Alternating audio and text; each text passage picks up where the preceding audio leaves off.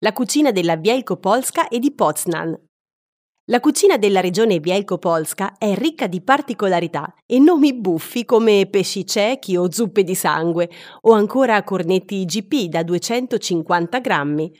Il tutto accompagnato dalla frizzante birra ambrata che in questa zona vanta una tradizione millenaria. Wielkopolska, con il capoluogo a Poznan, è una delle regioni più grandi della Polonia e svolse un ruolo enorme nella storia della nazione polacca. È proprio qui che il primo sovrano della Polonia, il duca Mieszko I, si fece battezzare nel 966, contribuendo negli anni a venire all'istituzione di uno Stato polacco moderno. Wielkopolska è sempre stata una regione benestante e ordinata, con terre ricche di materie prime. La sua economia ha raggiunto un alto livello di sviluppo percepibile sin da subito nella cucina regionale, prevalentemente borghese cucina che prevedeva grandi quantità di carne, suina e bovina e di verdure.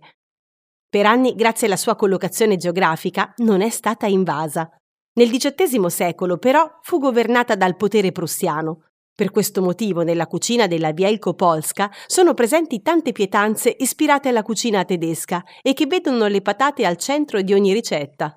Uno dei piatti più conosciuti a base di patate sono le patate in camicia con gzik, una crema di formaggio fresco polacco tvarug, cipolla, erba cipollina e panna acida. Altre specialità sono i cosiddetti prajoki, nella forma più o meno simile ai classici pieroghi, fatti di patate lesse e conditi con burro o ciccioli di carne, plinze, frittelle di patate, gnocconi di patate ripieni di carne o frutta. A distinguere la Wielkopolska dalle altre regioni polacche è anche la zuppa cernina, una delle più antiche zuppe polacche, piuttosto rara in altre parti del paese. Viene preparata con il sangue di oca o anatra, frattaglie e verdure. Ha un sapore agrodolce perché è accompagnata da zucchero e aceto e a volte anche del miele o dalle spezie.